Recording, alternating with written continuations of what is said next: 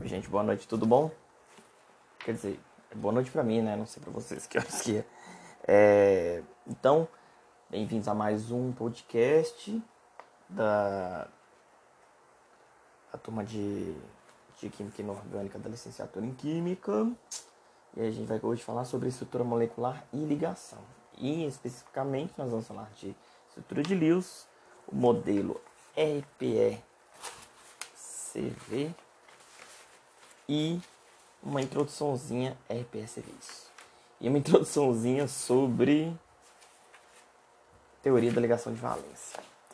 Bom, então a, a compreensão da química inorgânica ela passa pela correlação entre as propriedades químicas das substâncias e das estruturas eletrônicas.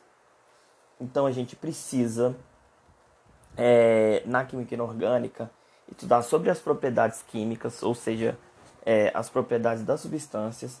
E aí, para a gente entender a maioria dessas propriedades, a gente acaba passando por tentar compreender como que se dão as ligações e como que os elétrons estão envolvidos nessas, nessas moléculas, nessas, nessas substâncias, nessas nas moléculas, nos constituintes, etc.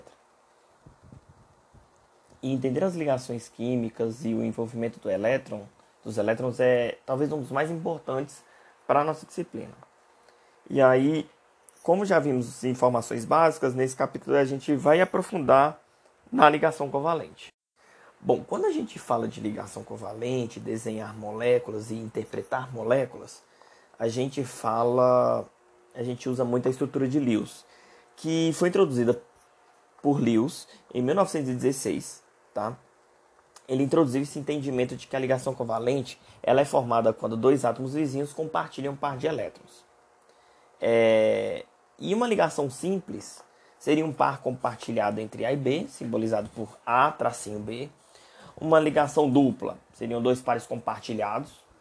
E uma ligação tripla, com três pares compartilhados. Quando o átomo possui elétrons na sua camada de valência, elétrons que não são compartilhados, eles são representados também em volta do, do, do símbolo é, com dois pontos, simbolizando é, essa questão de um par de elétrons não ligante ou par isolado.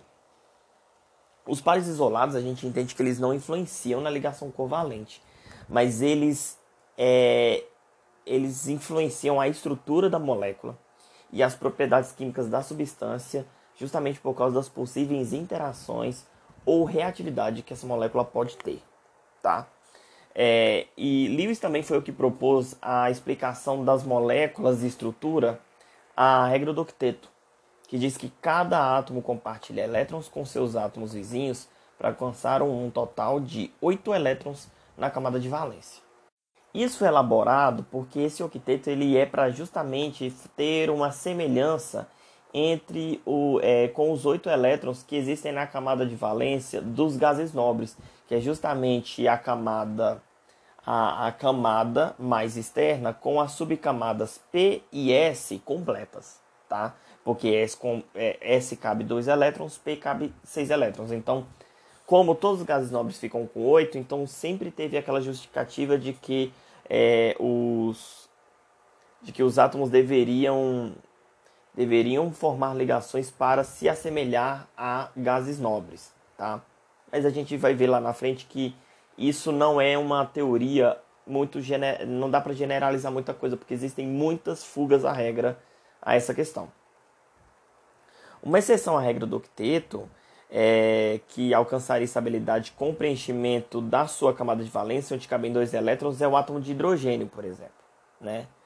Ah, mas ainda assim, é, o, próximo, o próximo elemento depois do hidrogênio é o hélio, que tem a, que tem a, a configuração eletrônica de valência 2, 1s2.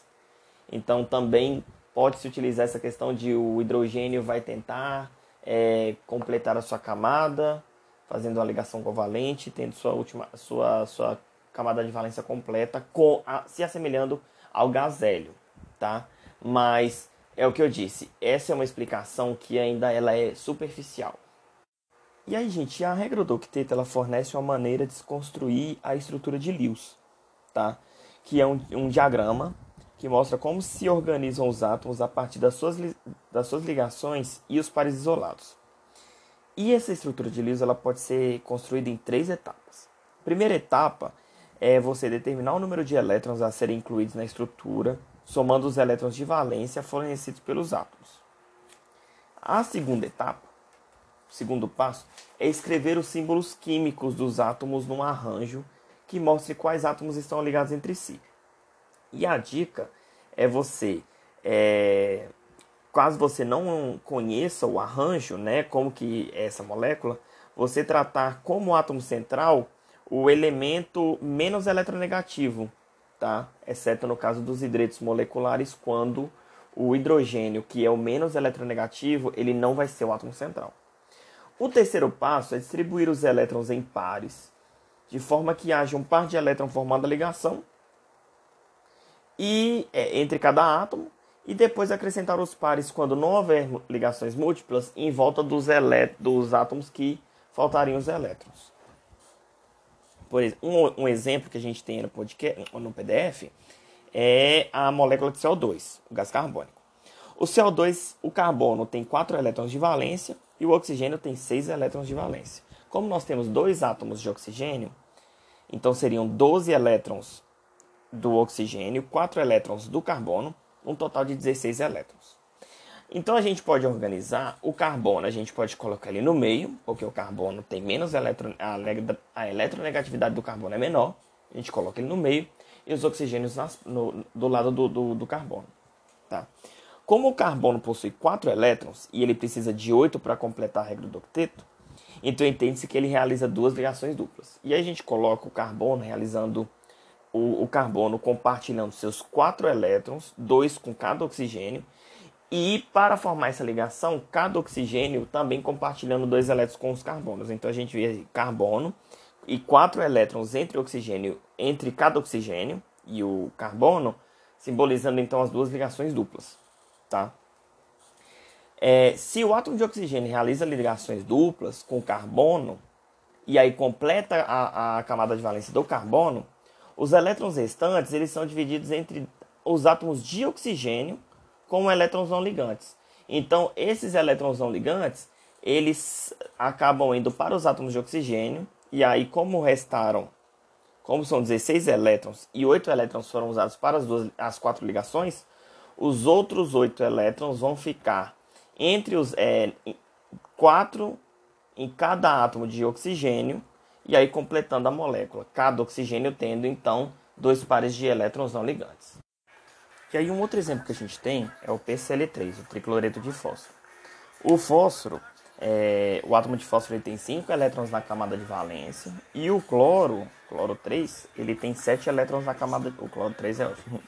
Os três átomos de cloro têm 7 elétrons na camada de valência. É, que dá um total de 26 elétrons em volta é, em toda a molécula tá? Então a gente escolhe o fósforo como o menos eletronegativo, como sendo o átomo central. E a gente sabe que o fósforo ele possui 5 elétrons e ele precisa realizar três ligações para seguir a regra do octeto, né? Porque se ele tem 5 e compartilha 3, é, significa que ele vai ganhar mais 3 e vai ficar com 8. Então a gente coloca o fósforo coloca três elétrons em volta dele e faz essas ligações simples com o cloro. Como o cloro tem sete elétrons na camada de valência, ele só precisa de realizar uma ligação covalente. É... E aí, sobrando os 20 elétrons que não foram distribuídos, a gente, dis... a gente distribui de acordo com os de acordo com os átomos. O fósforo, que já tinha 3, ganha mais 2 e todos os outros, todos os outros 18 são divididos entre os três átomos de cloro, ficando aí no final da página essa estrutura bonitinha aí. Mas tem uma limitação na, na, na questão de desenhar a estrutura de Lewis, é que para moléculas mais complexas ela não indica a geometria da molécula, tá? Mas sim como os átomos estão ligados, quais possuem pares isolados não ligantes, tá? E aí quando a gente volta aí na molécula de PCl3, a estrutura desenhada ela parece um T, né? Com o P no centro, dois átomos de cloro um do lado do outro e um átomo de cloro embaixo, né? Só que essa não é a, a, gente não entende que essa é a geometria espacial. A molécula no espaço ela não tem o formato de T. Na verdade, ela tem uma geometria piramidal. Como seria isso? Seria como se o P fosse a ponta da pirâmide, certo? E os três cloros fi, fi, fossem a base de uma pirâmide. Isso com uma pirâmide de base triangular. Mas a, a estrutura de Lewis ela nos traz outras informações muito mais importantes para identificar, como por exemplo a questão da carga formal e o estado de oxidação. Aí a carga formal, gente, é a carga que o átomo deveria ter se os pares de elétrons, se os pares de elétrons das ligações eles fossem compartilhados perfeitamente, é o que a gente chama de uma, é, se ligações fossem perfeitamente covalentes, tá? Quanto menor a carga formal calculada desses átomos numa estrutura de Lewis, menores são as energias e mais estável é o composto. Tá? Outra explicação é que seria a carga do átomo, é, sendo que as ligações fossem perfeitamente covalentes, e aí numa quebra dessa, dessa ligação, o par compartilhado ele é igualmente dividido. Então cada um dos elétrons vai para um do, dos átomos dessa ligação. Então, tem uma ligação covalente, uma, uma, um compartilhamento de dois, dois elétrons, e aí nesse compartilhamento de dois elétrons, na quebra, um elétron vai para um átomo, o outro elétron vai para outro átomo. E aí um jeito também é, de calcular a carga formal é seguindo essa equação onde a gente tem é, carga formal sendo igual ao número original de elétrons de valência menos o número de elétrons isolados, menos o número de elétrons compartilhados, né, o número de, de elétrons envolvidos nas ligações, dividido por 2. Tá? É, a gente pode fazer os cálculos dessa, dessas cargas formais posteriormente. E o estado de oxidação, que é uma outra informação que a gente pode extrair da, pela, pelas estruturas de Lewis, é o estado do elemento correspondente ao seu número de oxidação. E o número de oxidação ele é um parâmetro obtido quando a gente considera que as ligações são perfeitamente iônicas. E quando eu considero que a ligação é perfeitamente iônica, significa que eu estou tendo uma doação e uma recepção de elétrons totalmente. Então, numa se eu considero que essa ligação covalente ela é perfeitamente iônica, os dois elétrons envolvidos na ligação, eles na, na quebra da ligação, eles são doados ao átomo mais eletronegativo. E aí a gente vai ter depois um exemplo do que acontece com o cálculo de carga formal e de estado de oxidação para o PCl3, que foi o que a gente fez a estrutura lá atrás, tá? Primeiro que para o cálculo das cargas formais a gente calcula para, claro, todos eles, todos os átomos. No caso do fósforo, ele tem 5 elétrons na, na camada de valência, originalmente. Ele vai ter dois elétrons isolados e vai ter seis elétrons sendo compartilhados. Então, 5 menos 2 menos 6 dividido por 2, que é 3. Então, 5 menos 2 menos 3 é igual a 0. E no caso do cloro, 7, que é o número total de elétrons de valência, menos 6, que são o número de elétrons isolados, menos 2, que, são, é, que é o número de elétrons que está sendo compartilhados, dividido por 2, que é 1, então é 7 menos 6 menos 1, igual a 0 também. E aí a gente entende que por, por a, carga, a carga formal do fósforo e do cloro ser zero, Nessa molécula, a gente tem essa molécula no estado mais estável. Para o PCl3, a gente também tem o cálculo de é, número de oxidação e estado de oxidação. Quando a gente, então, lembrando lá daquela estrutura de Lewis, quando a gente faz a quebra da ligação e considera as ligações perfeitamente iônicas, a gente entende que todos os átomos de cloro, por serem mais eletronegativos, eles receberiam os, esses dois elétrons compartilhados todos os átomos de cloro ficariam com um elétron em excesso, portanto tendo carga menos um. Já o fósforo, como ele perderia esses três elétrons, ele ficaria com essa deficiência e então ele ficaria com a carga positiva mais 3. Então, neste caso, os, os números de oxidação representado por organismos arábicos.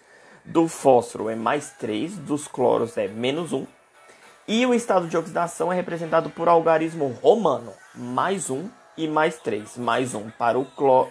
Desculpa, menos 1 para o cloro, mais 3 para o fósforo, tá?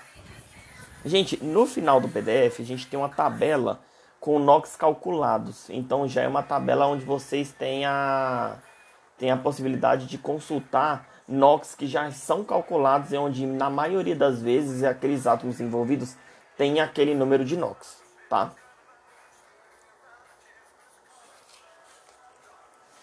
É, e por último ainda na questão do, dos, das estruturas de Lewis, a gente tem a questão da hipervalência porque alguns elementos do, do terceiro período da tabela periódica, ali da terceira linha horizontal, dele para baixo, é, eles não, eles podem não obedecer à regra do octeto. O que, que seria não obedecer à regra do octeto? Fazer mais ligações e ter mais elétrons na última, mais do que oito elétrons na camada de valência, tá? E isso ele só é possível, por exemplo, para átomos que vão ter é, orbitais D de baixa energia e disponíveis para que os elétrons possam acessá-lo, tá? Um exemplo desse é o SF6, o hexafluoreto de enxofre, tá? E aí na estrutura desenhada, o átomo de enxofre ele fica com 12 elétrons na última camada. Ele faz seis ligações covalentes, compartilha 6 elétrons, né? Ele compartilha 12 elétrons, na verdade. E a explicação para isso é justamente porque o enxofre tem é, orbitais D de baixa energia. A última camada de valência, a camada de valência do enxofre é a camada 3. E a camada 3 tem os orbitais S e os orbitais P. Tanto que os, orbitais, os elétrons de valência do enxofre ficam organizados nos orbitais 3P e 3S.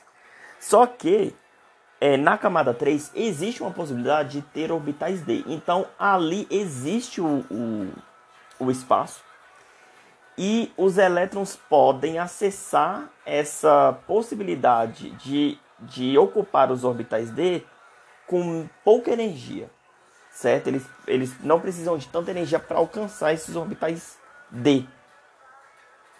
Então, tendo essa possibilidade, o enxofre pode estabelecer mais ligações e outros da, ali do terceiro e quarto período em diante eles podem estabelecer mais, mais ligações e com, por isso ter mais elétrons na camada de valência.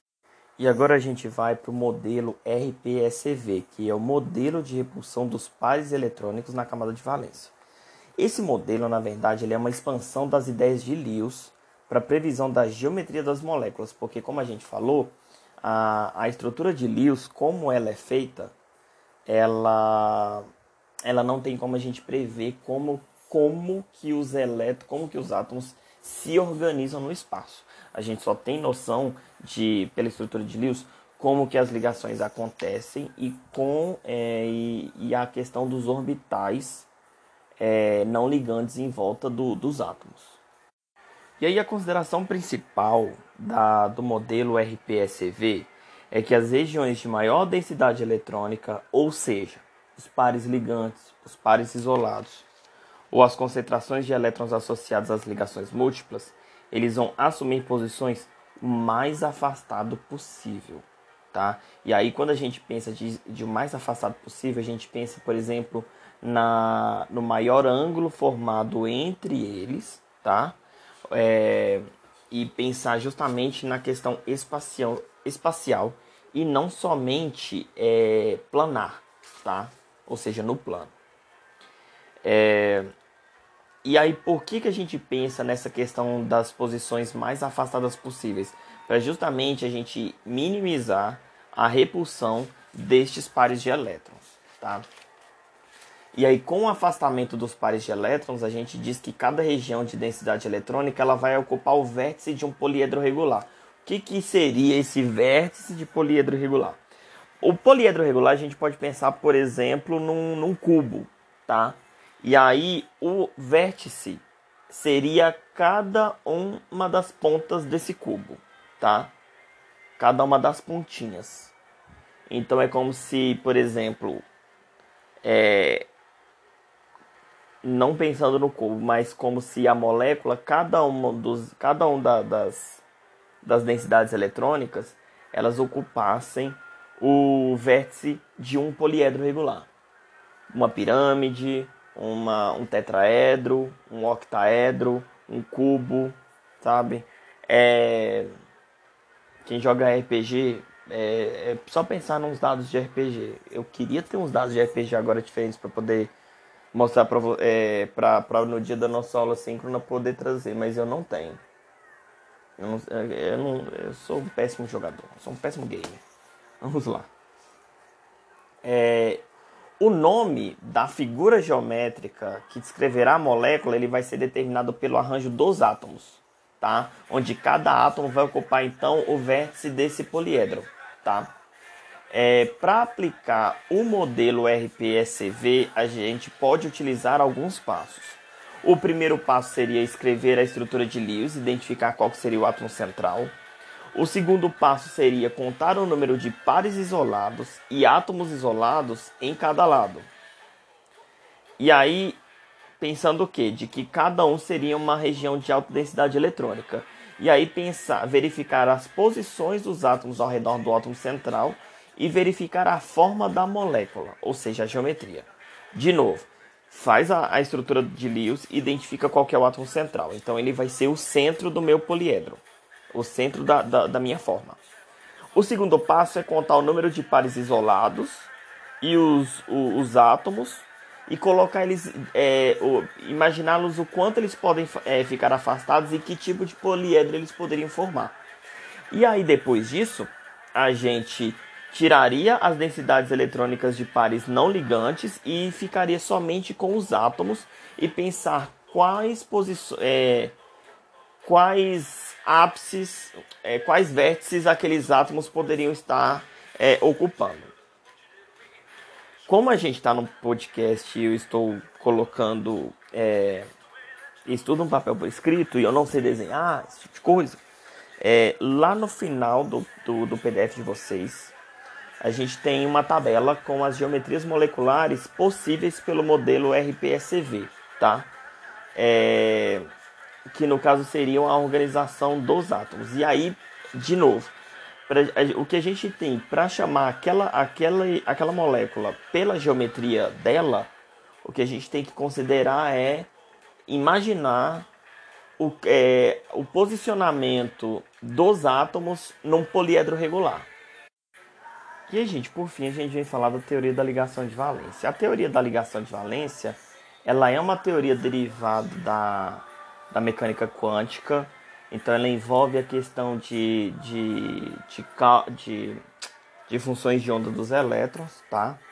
É, e ela é justamente considerada uma forma de expressar os conceitos de Lewis em termos de função de onda. Então, coisas a considerar que pela TLV a formação da ligação ela pode ser justificada pela alta probabilidade de que os elétrons sejam encontrados entre dois núcleos, tá? Ou seja, numa ligação você tem uma probabilidade muito maior de que os elétrons estejam entre os dois, entre os dois átomos, entre os dois núcleos. E além disso, pelo princípio de Pauli, o, numa ligação os elétrons eles têm que estar desemparelhados, eles são compartilhados por por sobreposição de orbitais e eles devem estar desemparelhados para que a, a, ligação aconteça, tá? E aí, considerando a molécula mais simples, que seria uma molécula de, de H2, uma molécula que teria do, dois átomos de hidrogênio fazendo uma ligação simples. Os dois átomos de hidrogênio, eles aproximando seus, aproximados com seus respectivos elétrons, eles são regidos por funções de onda, que consideram a, a repulsão dos elétrons e a repulsão dos núcleos, tá? E aí as superposições dessas funções de ondas, ou seja, as superposições dos orbitais, gera uma combinação linear das duas funções. Então você tem uma soma das funções de onda. Então você tem uma sobreposição dos orbitais. Um entra no outro. É isso, tá? E aí a equação resultante, a função de onda resultante dessa distribuição eletrônica, ela é chamada de ligação sigma. Então você tem é a soma de duas funções, ou seja, a sobreposição de dois orbitais, a soma de duas funções, você tem uma, uma, uma função de onda que é a soma dessas duas, que a gente chama de ligação sigma, tá? E analisando essa função resultante, a gente pode isolar umas informações. Primeiro, a energia é próxima de zero quando os átomos estão muito separados. Ou seja, quando os átomos estão bem distantes uns dos outros, é a energia, a energia dessa, é, a energia para essa ligação acontecer, ela é zero. Então você não tem as funções de onda sobrepostas e vocês não têm a, a ligação acontecendo. Bom, uma outra coisa que a gente tem que considerar é que a energia ela diminui à medida que os átomos se aproximam e obtêm o menor valor é, quando estão à distância ideal da ligação. O que, que isso significa dizer? Quando então os átomos eles vão se aproximando, ele, a energia vai abaixando até o ponto em que eles estão num posicionamento de menor energia, seria o posicionamento ideal para que a ligação acontecesse tá? E aí depois a energia ela aumenta muito quando os átomos se aproximam mais e por causa da energia de repulsão colombiana, ou seja, a repulsão de cargas positivas dos núcleos, você aumenta a energia, então você começa a deixar com que essa, essa, essa ligação seja mais difícil de acontecer, tá? E aí, por fim, a ligação π ela é entendida como uma interação frontal entre dois orbitais. Então é como se eles se aproximassem e eles tivessem uma interação, uma sobreposição de, de, de, de forma frontal. Bom, por último, a gente tem as moléculas diatômicas homonucleares. O que, que são moléculas diatômicas homonucleares? Diatômicas, ou seja, dois átomos, homonucleares, núcleos iguais. Então são moléculas com dois átomos iguais, como o de nitrogênio, que é a molécula de N2. O, o de hidrogênio também é uma molécula diatômica homonuclear. Só que no caso do N2 a gente tem outros mais orbitais, mais elétrons envolvidos. Nesse caso, a gente analisa a configuração eletrônica de valência do nitrogênio, que é 2s2, 2p3. E aí a gente entende que os, os orbitais P eles, eles estão com elétrons desemparelhados.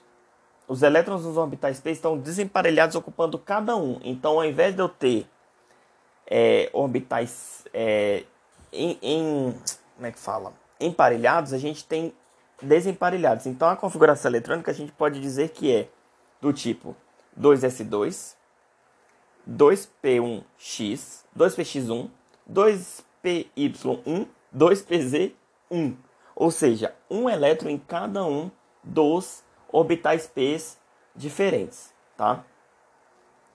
No N2, a ligação sigma ela é, ela é formada pelo emparelhamento dos spins dos dois elétrons dos orbitais pz. E aí você tem uma interação frontal. PY e PZ eles vão estar orientados para os outros lados. Então eles não podem estabelecer, por exemplo, é, eles não podem estabelecer uma ligação sigma, ou seja, uma interação frontal, porque eles estão direcionados para o outro lado.